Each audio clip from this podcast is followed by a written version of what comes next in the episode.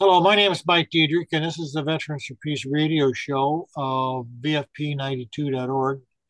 Uh, this broadcast is on um, broadcast on KODX 96.9. It's also available on our website. And with me today, on the day after Mother's Day, is Kelly Waddington, uh, who is a Army chaplain veteran of Iraq and a mother of three. That's right, three. That's right. Who is, uh, we'll start out by talking about, she said something earlier about Mother's Day and what that sort of uh, meant to her or didn't mean to her. So um, you can start there, Kelly. Uh, Mother's Day 2023. Mother's Day 2023, as we, as I alluded to yesterday when we had a brief chat and email about it, has so many layers, like more layers than I could have imagined a Mother's Day would have. So part of it for me is very sweet because I have three lovely kids. So I enjoy spending time with them. Um, and I have a wonderful mother who is still with us. So I got to chat with her. My sister is a mother. So we were able to have some family time, connect together via FaceTime because uh, we're a bit separated at the moment geographically.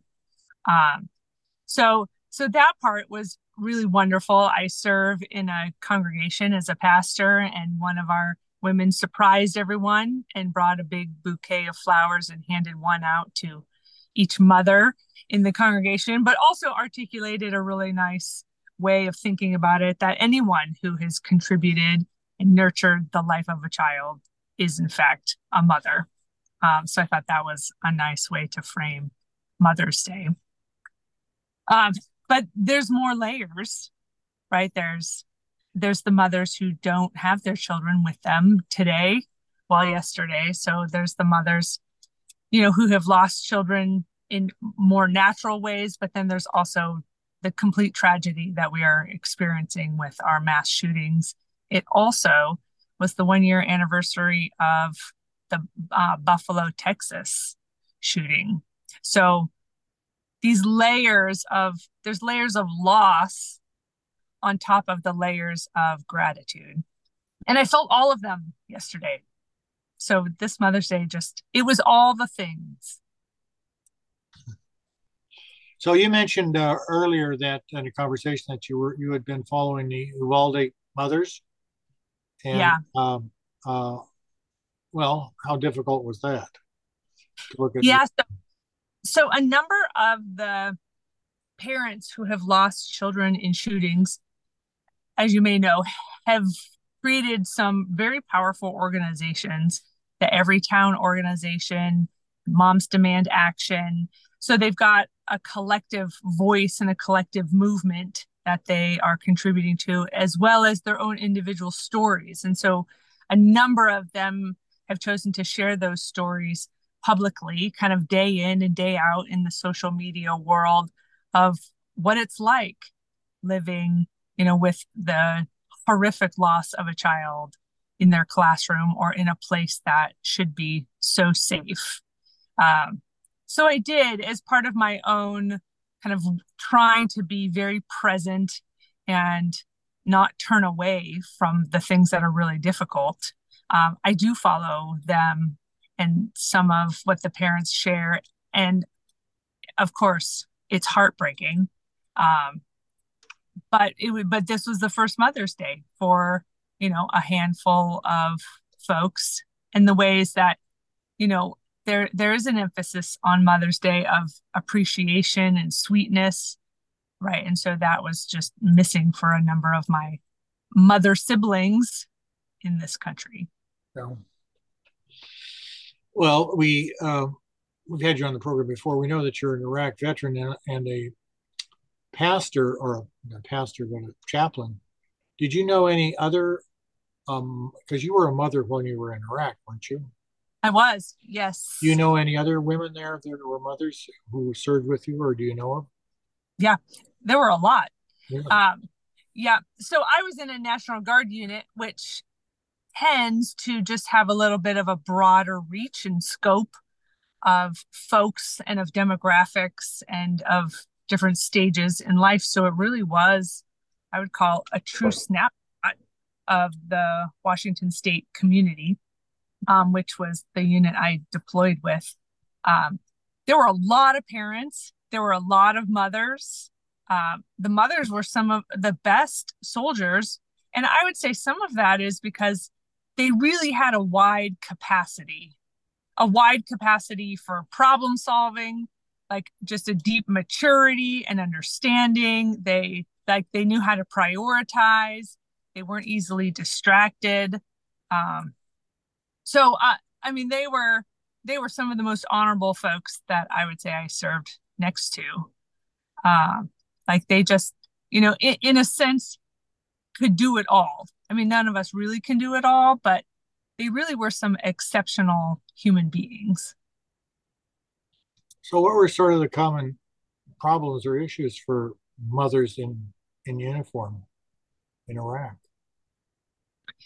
I think some. I one of the places where I got some insight into what this was like on my base at the time. And I think this was the case for a number of bases, but I don't know that for sure. Um, the USO ran a program. Now, remember, this was almost 15 years ago. So cell phones were not quite where they are at today. So the USO ran a program on base where on base in Iraq where you could go and they provided you a children's book and then they would record you reading the children's book and then they would burn that to a DVD because that was how we did things still 15 years ago. Put the DVD and the children's book into an envelope and then mail it home so that your own kids it, it's the proverbial like nighttime story. So the parents were able to read these stories to their kids and then the kids would get both the book so they could follow along with the dvd and i asked uh, the woman who was running it running it i asked i said how does this usually go for the parents and the mothers? And she said you would think it would go really smoothly, but it ends up being a very emotional experience for most because they truly are in their soul doing double duty.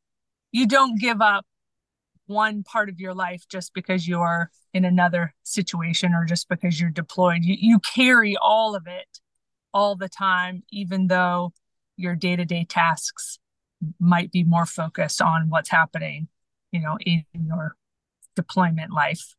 Um, but it was really interesting to hear that that that was so meaningful because it was a way it was a way just to keep one hand in the world in another world um, so that the return to that world you know kind of it was not starting from scratch you know when the deployment was over so there were a there were probably a number of single moms who were deployed as mothers, right?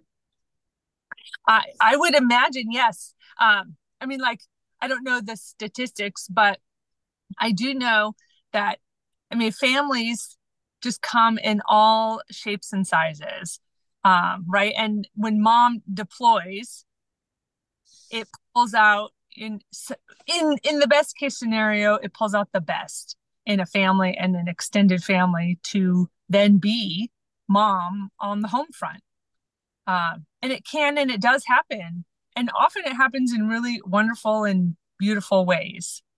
Um, yeah, so the single parents, there's um, there are couples in the military married to each other, and so sometimes they end up either deployed at the same time or just with commitments at the same time. And so um, mom and dad do become extended family and grandparents do become parents. And I think a lot of times it can be just a really nice extension of family. I mean, there are other ways it's particularly difficult, but it also can be, I think, I think it can really expand our understanding of the village that yeah. it takes to be a mother and parent. Well, a friend of mine is actually his uh, sister was deployed to Iraq, and um, she was a single mom, but she had her kids fobbed off on her parents. And she spent well one tour over there, and then she was then she was in, considering reenlisting. And her parents and her brother told them, if you reenlist, don't bother coming back here to this family because they were tired of taking care of those kids. And where's mama? You know, they talked her out of it. But, you know, I mean, and if you're a National Guard, a woman in the National Guard, you didn't have much choice. It wasn't like you were a regular army where you were sort of, you know, expect to do whatever they want to do. But a National Guard, they deployed a lot of people to Iraq from the Guard that were not, there well, truly citizen soldiers, and they weren't planning on picking up guns. Right, right. Like the citizen soldiers for sure had, I would say, a different kind of task over the past 20 years in the sense of there was a lot of juggling, uh, right? And a lot of keeping different balls in the air to include family, but also to include work life and careers um, on top of their military service. So, uh, when you after being in Iraq, you were there for a year as a um, mother. You spent what straight uh, straight through one year there, or did you have come back to states at all during that time?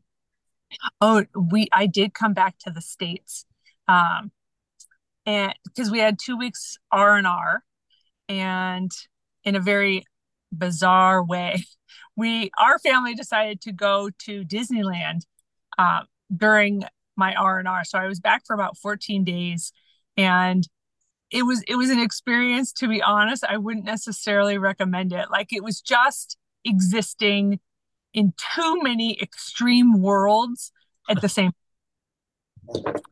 uh, right like i mean one literally has the slogan the best place on earth and one was closer to the worst place on earth. I don't know. I mean i wouldn't say the worst but right but but these two extremes um that I would not necessarily recommend anyone do that.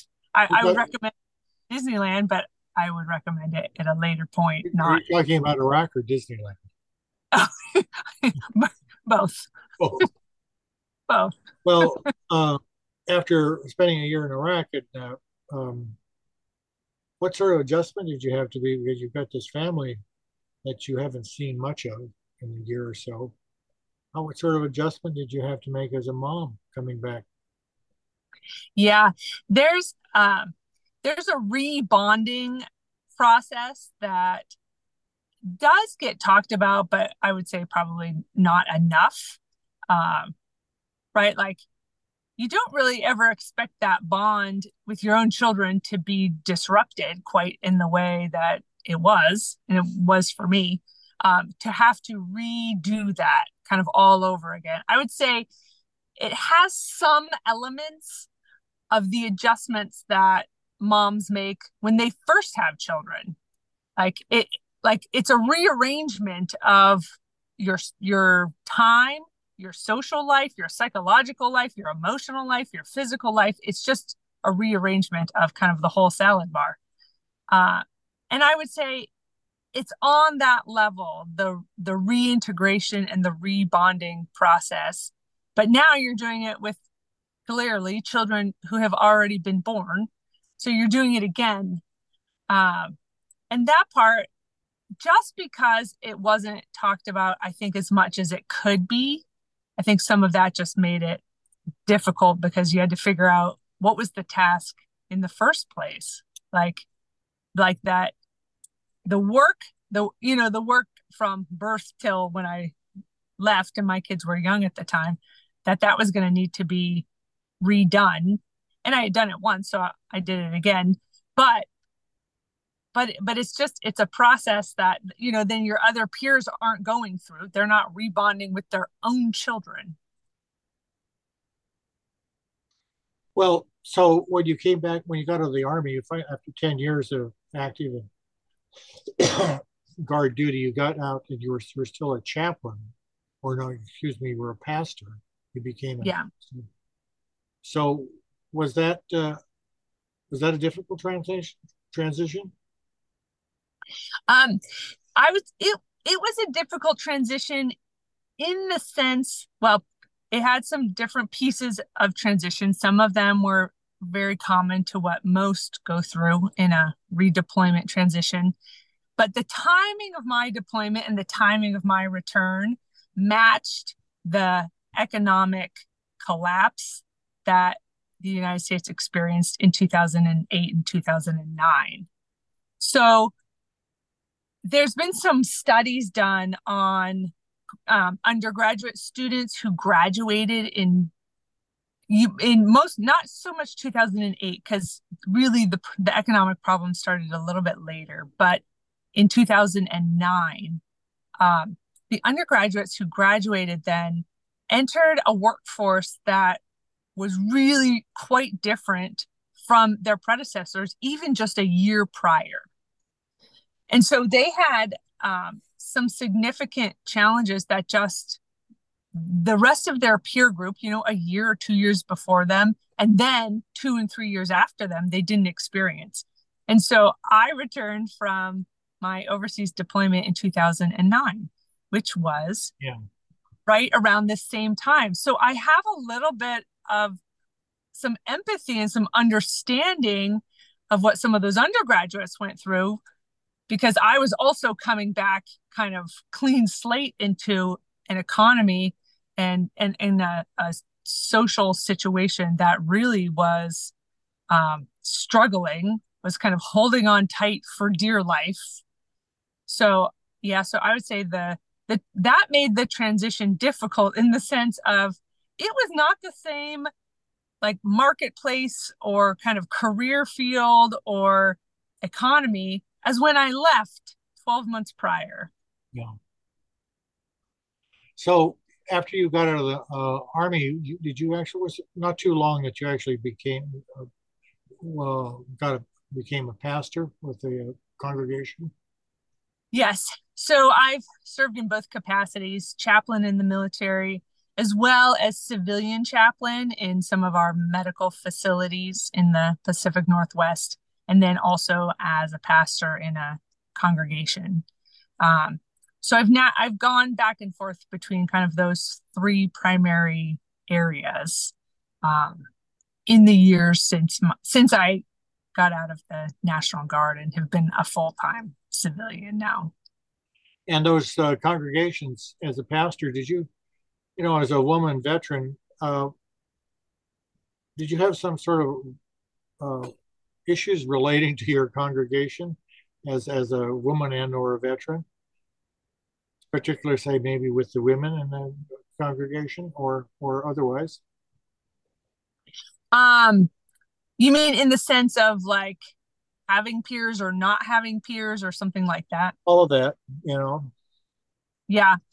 Um, I would say one of the surprising things that came out of it, um, I think that that kind of folks don't necessarily anticipate is that I kind of have some. I, I really enjoy talking with the Vietnam veterans, uh, and share and and and share like some common ground with them, and really appreciate them in in a way that I think someone in my generation who hadn't deployed just might have a different kind of relationship.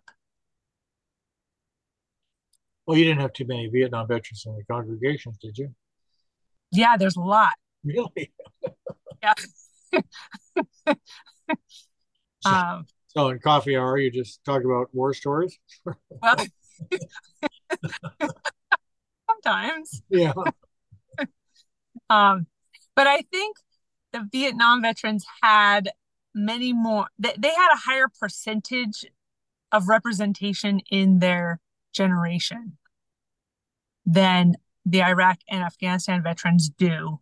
So sometimes it's actually easier to bump into a Vietnam veteran than it is an Iraq or Afghanistan veteran. Well, yeah, that's true. It's true for Veterans for Peace because we we need more. We would like to see more Iraq, Afghanistan veterans, and that's it's just the difference in some generations and war. I guess that's responsible for that. I hate to make any sort of generalizations about that, but it's uh, something that all of us, particularly a lot of the Vietnam veterans in, in VFP, would like to see more uh, participation in. Um, but I also mentioned sort of some notes that I made to you earlier. Says, you know, the, uh, and I got sort of a, a taste of this when my when I came back and talked to my mother. But the mothers were ta- who were Ukrainian mothers and Russian mothers, they're sort of on different sides of the fence, but they're still mothers who are their sons are going, you know, killing each other's sons basically. Um, and as I mentioned to you, when I first got back from Vietnam, I was an interrogator and analyst, and my mother was was I I didn't really give her credit for being as smart as she was. She said, uh, she said, uh, "Are you a war war criminal?"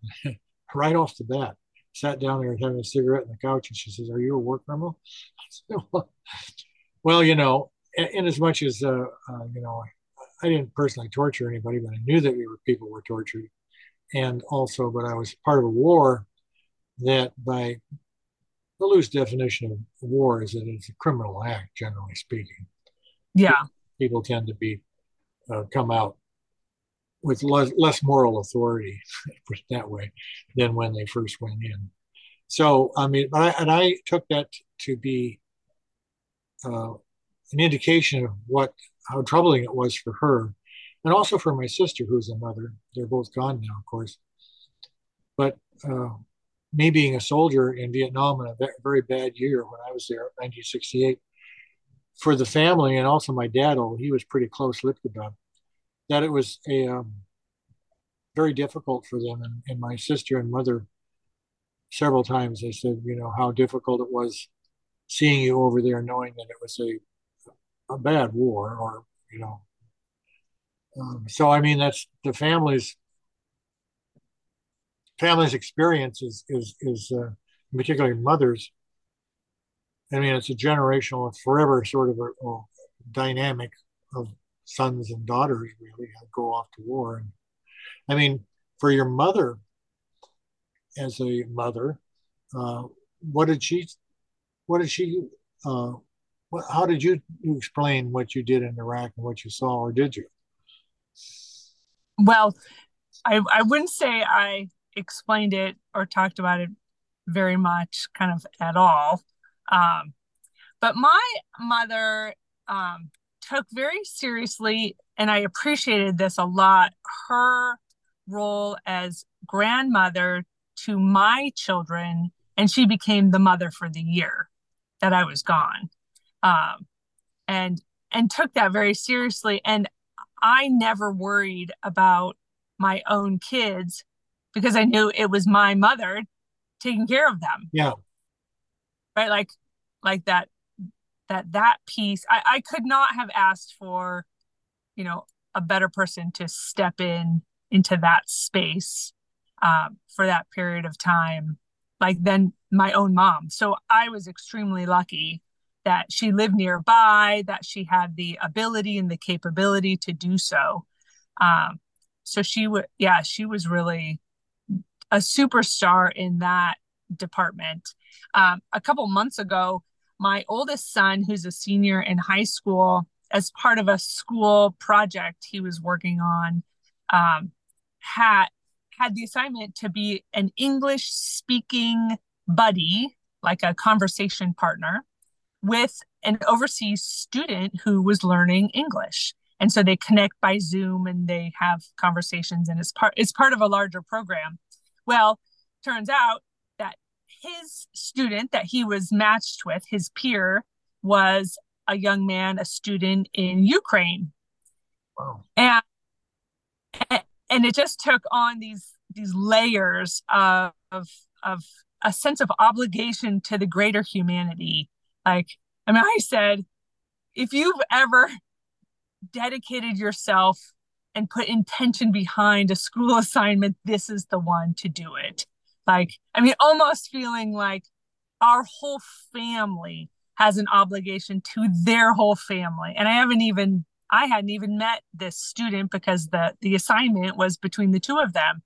Um, but feeling just an obligation of humanity to this to, to the student in Ukraine, to his mother, and the work that I imagine she was putting in into raising him and giving him opportunities and making sure he had schooling happening, right? Like just this shared sense of there are so many of us doing this all over the world and do we have you know are we operating in enough solidarity with one another as we do it yeah well sort of uh, i don't want to beat beat beat the point to, to death but uh, getting back to you and your mom i mean you never felt the need or the opportunity or to explain what you did and what you saw in any sort of detail or maybe she just didn't ask or you didn't volunteer? Yeah i i felt zero well and i'm i'm still only i mean not only but i'm only 15 years from my deployment so i mean it, it's it's definitely getting to be you know a, a totally different chapter in my life but at the time and for a number of years to follow um, i had the experience of like i was not going to bring any of that from my deployment home because I didn't want to destabilize the home front. Right. Right. Like just a right. I mean, I had enough sense of mind to know, okay, this this home front is worth protecting and investing in. And the last thing I wanted to do was destabilize it. Now, I do think that it that's something a lot of soldiers and veterans have to work through because I don't think it's actually as destabilizing as we think it's going to be. Yeah. Right. But there, but there's this belief that it will be. And so, like, you, like, there's a wall that's created, like, okay, that's one world and this is another. And I'm intentionally not going to have them collide because the the safety of the one that feels like home if i ruin that then there is no home right there, there is no tribe to belong to so it's it's kind it, it's really kind of a it's a it's a whole internal psychological world you know to to bring the two together um right so that there is some internal synthesis and you know you're not kind of a split person with two different pieces of your life that they, they can eventually work and operate together. Um, but there were many years where I was like, no, like what happened there, I'll just leave it there.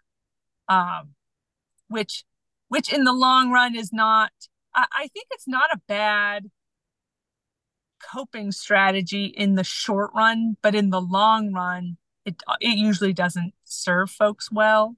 Yeah. Uh, and and your sister, did you have the same sort of? Uh... Yeah, I did because my sister also she also was kind of like mom number two. Um, yeah. Her, her kids are about the same age as my kids, so so she we we were just tracking in a very similar kind of vein in life. So she was yeah she was kind of mom number two who was up to bat. So it was like my sister and my mom shared the the mom duties.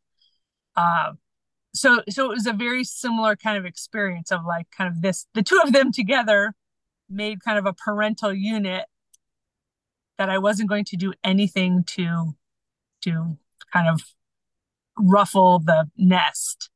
Um, even though both of them are very capable people and could have handled anything that I would have said, but it just didn't. At the time, there's this I don't know, it's like a veil that just feels like no one in the civilian world would ever understand. Right. Well, that's a common common feature of, of uh, right most veterans who are generally, and particularly ones that have been to war. You know, it took a few years for me to actually sort of tell my folks about you know a little bit more detail. But then again, I was a, a male and I didn't have any kids, and they knew that there was some issues because I was drinking a lot and, and acting out and what have you. So that was the sort of um, communication, if that's a communication that they understand.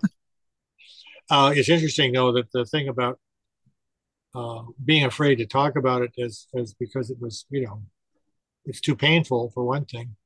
Uh, you know, I, I got some therapy for PTSD at the VA, and one of the things that this counselor told me, he says, "We're right about it," and I did. I wrote, wrote a piece actually um, about sort of a this death of this girl that I, I witnessed, and uh, so I gave it to him, and he looked at it and said, "That's great." He says, "Now write it again."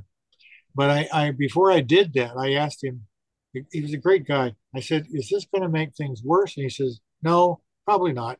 but it's good. It's, it's classic uh, therapy because yeah. you, you, end up being your sort of your own therapist in a way. Uh, when uh, as a as a writer, I mean, I'm not a terribly experienced writer, but as a writer, you look at what you've written, and you I mean you you, you write quite a bit of myself and you look at it and say, well, you know, did I mean to say that? Do I need to say more? Put that in a different way? Is am I being truthful? You know? Yeah. So it's uh, well, it's a way to get it, get the stories kind of out, it, sort of in front of you, and to be able to look, uh, right, like in a, like it's a separate thing from you, and so you can look at it and analyze it and say, okay, the way I told that is that truthful. Yeah. And it can take the sting out of it too to make it less painful. Right. Not you're not going to forget it really. You don't forget anything. But uh, that's one of the functions of uh, that sort of thing. And are you any closer to writing about your experience, say, as in, as a combat airborne chaplain in Iraq? No, I'm not. Well, um, tell you the truth, you're the only airborne chaplain that I know of. Do you know any other? Any other airborne chaplains? Yeah. Um. Well, a lot of I know a, I know a couple, but there's not that many. Only because I I got I spent a couple of months um, with the 82nd, and most of their chaplains are airborne. Yeah. Uh, but but not that not that many. Well, first of all, there's not that Women. many Women. chaplains, and then there's and then of that of that group, the ones that have a desire to go to airborne school is a little less. Oh, it's particularly for women. Yeah. Yeah. So you haven't done any writing. I mean, I imagine you're kind of busy writing, did a fair amount of writing as a pastor, uh, but um, right. Um yeah and and i would say the writing yeah for a long time like i wasn't going to write about it because i was just going to keep that world locked away in that world. Um but there is a sense that i i can feel it kind of creeping ever closer in the sense of i think some of what we're seeing domestically on the domestic front shares some parallels with a war zone. Um, so it feels like, oh, some of those experiences may be coming to bear, not just historically, uh, but that there's a there's a sense that they still have some life and some some words to share, kind of not just with me, but with my wider community. Well, in, in the writing that I've done, I, I I look at it as part of it as as sort of you know, therapy if you want, but also as an obligation, and and that's particularly true if you got a little fair if your experience in the military was was unique as opposed to being a uh, 11 Bravo uh, driving around in a Humvee or a Tucson, which is not that uncommon sort of experience, but you know, right. But that's not remarkable, really. Uh, so, uh, what sort of insights can you what are the insights you can you can bring to bear for being a light weapons specialist outside of shooting people?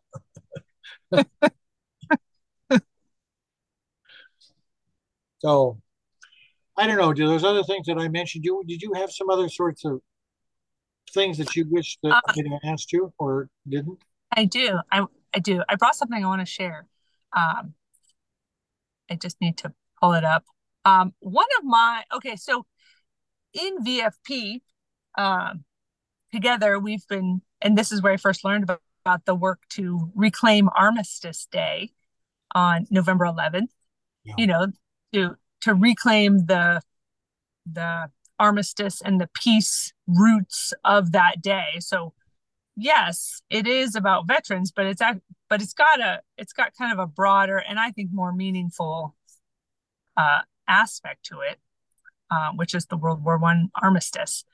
In the in the sense of like that reclaiming, I would love to also reclaim Mother's Day, one of these years, with its original roots, which were in the work of peace. They were in the work of anti-war.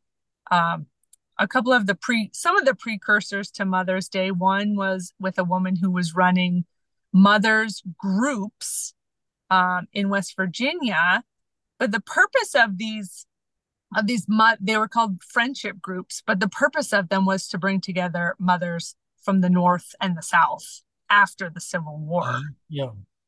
Um, for reconciliation and for that healing to come through the mothers um, of the families at that time. That is one of the precursors to what then became Mother's Day. And then there's another one from around the same time from Julia Ward Howe, who wrote this really amazing Mother's Day proclamation. And I'm just going to read a couple sentences Great. from it because it is um, it's really wonderful it starts off it starts off again in the sight of the christian world have the skill and power of two great nations exhausted themselves in mutual murder. Again have the sacred questions of international justice been committed to the fatal mediation of military weapons. And then she goes on and there's another section that says and she says, Our sons shall not be taken from us to unlearn all that we have been able to teach them of charity, mercy, and patience. We, women of one country, will be too tender of those of another country to allow our sons to be trained to injure theirs. That's that's great. Yeah. I Isn't that great? Like that. I just think it's it's one of my favorite things. And for me, this particular Mother's Day. Um, this was the first Mother's Day that I had an adult in my house. So my senior in high school turned 18 a couple weeks ago, um, which is great and exciting, but it also means the selective service. No. Uh, right? Which was something that was bouncing around in my mind for a few years, but it's really real like now it's really real. Like he is past the age of 18 he's not 17 and a half. He's not 17 and three quarters. Like there's something so definitive about it. And it weighs heavy on me especially this sense of i didn't raise my children. I didn't put in all of that work and effort and blood sweat and tears so that they can just be trained to injure and murder someone else's sons, of which that mother just did the same thing. Yeah. Decades of work, you know, to produce a decent human to to then just kind of throw it all away. So that letter just was very poignant for me this particular year. Um, you know, and I've got two more coming up. So so we will the, the selected what is it? What was the title of that piece of Julia Ward Howe? It is called. Its original title was "An Appeal to Womanhood Throughout the World." That okay. was its title. It's sometimes called the Mother's Day Proclamation. So, oh. if you were to Google it, it should come up from either. Julia Ward Howe, for those who are in the Christian tradition, is the author of Battle Hymn of the Republic. Oh, really? Yeah, which is how a lot of folks who are um, of a Christian religion may know her name or may recognize her. Um, but she also wrote this amazing letter um, and called for something similar. A Mother's Day of Peace was what she was calling for in this in this letter. It was just after the Civil War and some other conflicts were starting to heat up, and so in this space, these two women, you know, began to call for peace, for reconciliation. It then turned into the Mother's Day that we have now. So some of the the aspects of flowers and cards emerged not too long afterwards, like within 10 to 15 years. Um, but these peace roots really, I think, are important. And and okay. I hope we yeah. can find back into them. Uh, I'd like to get a Veterans for Peace card, Mother's Day card, quoting Julia Ward Howe with that proclamation. To, yeah, that would be great. Uh, I'll send it to you. Okay, and the other thing is that I wonder these these women's peace groups who were came out uh, after the Civil War, did they preclude or pre predecease not predecease, but they were before men men's groups who actually had some sort of reconciliation. There actually were some uh, Southern men, veterans and, and, and Yankee veterans, who marched together in parades uh, that didn't last for a long time, but I wonder if their their activity predis was uh, something that uh, happened earlier rather than the men's. Uh, yeah. Or, or if they took some sort of a example from it. But I, I think the men's one was not not for peace. It was just sort of like you know, buddies were at a war together. We have to shoot each other, but you know, we're sort of comrades, comrades in arms, sort of thing. You know. Right. Right. Yeah. Some of these groups actually just sound quite fascinating. It's something I would love to learn more about, like how how these groups came, you know, came to be, and what was the work that they engaged in. Um, because it pretty quickly caught on like this. West Virginia was the first to kind of have this Mother's Day as as a as an official day and then it went from there to the federal level um, but yeah but these these overtures of reconciliation and these overtures of, of who are going to be the midwives to bring it about um, you know the the mothers of the world but julia ward howe you know kind of gets at gets at it upstream and says you know well let's let's not do it in the first place. Like, yeah. let's have that be the work of peace. That I'm not going to train my sons to injure yours, and you don't train yours to injure mine. And let's solve it in a different kind of way. There's actually a, a and I've got a copy of the sheet music. This is, I never trained. I, I never taught my I, not, I never trained my my son to be a soldier. There's actually a sheet music, which was uh, after the war, First World War, there was a little bit more anti-war sentiment, understandably, um, and uh, actually before the war too. Um, you may recall that no less a person as Eugene Debs went to war, went opposed the war, went to jail for for sedition for a couple of years. Uh, so it's it's it's good to know that that sort of history is it's like uh, Veterans Day, which has been co-opted and uh, I don't know. We should maybe say next next uh, Mother's Day do a demonstration with Veterans for Peace with Julia Ward Howe, and uh, yeah, re, re, reimagine or to get back to the original sort of uh, point, which was, as you mentioned, this is day of peace, you know, a reconciliation. Right. Oh, great. Well, that was was it. You have any other? Uh, uh, tidbits to share on this? Those were that that was the tidbit was Julia and her kind of amazing letter, which which when you read it could easily have been written today. Like just as poignant, you know, just as it, just as meaningful in, in what it captures that we're not raising our young people just to then throw them away. Like yeah, now, was that was the uh, was that Clara Barton, but the uh, founder of the Red Cross. She, she was a nurse in, in Crimea. Wasn't she? Uh, is that right? Clara Barton? Wasn't I she involved so. in peace work after that? It was a Mm, ghastly, awful war. yeah. Founder of the Red Cross. I don't know. Um, well, you're you're uh, what do you tell your daughter? You've got one daughter, right? I do. Yeah, and uh, and and you, she's almost old enough. She's a teenager right now. Yeah, she is.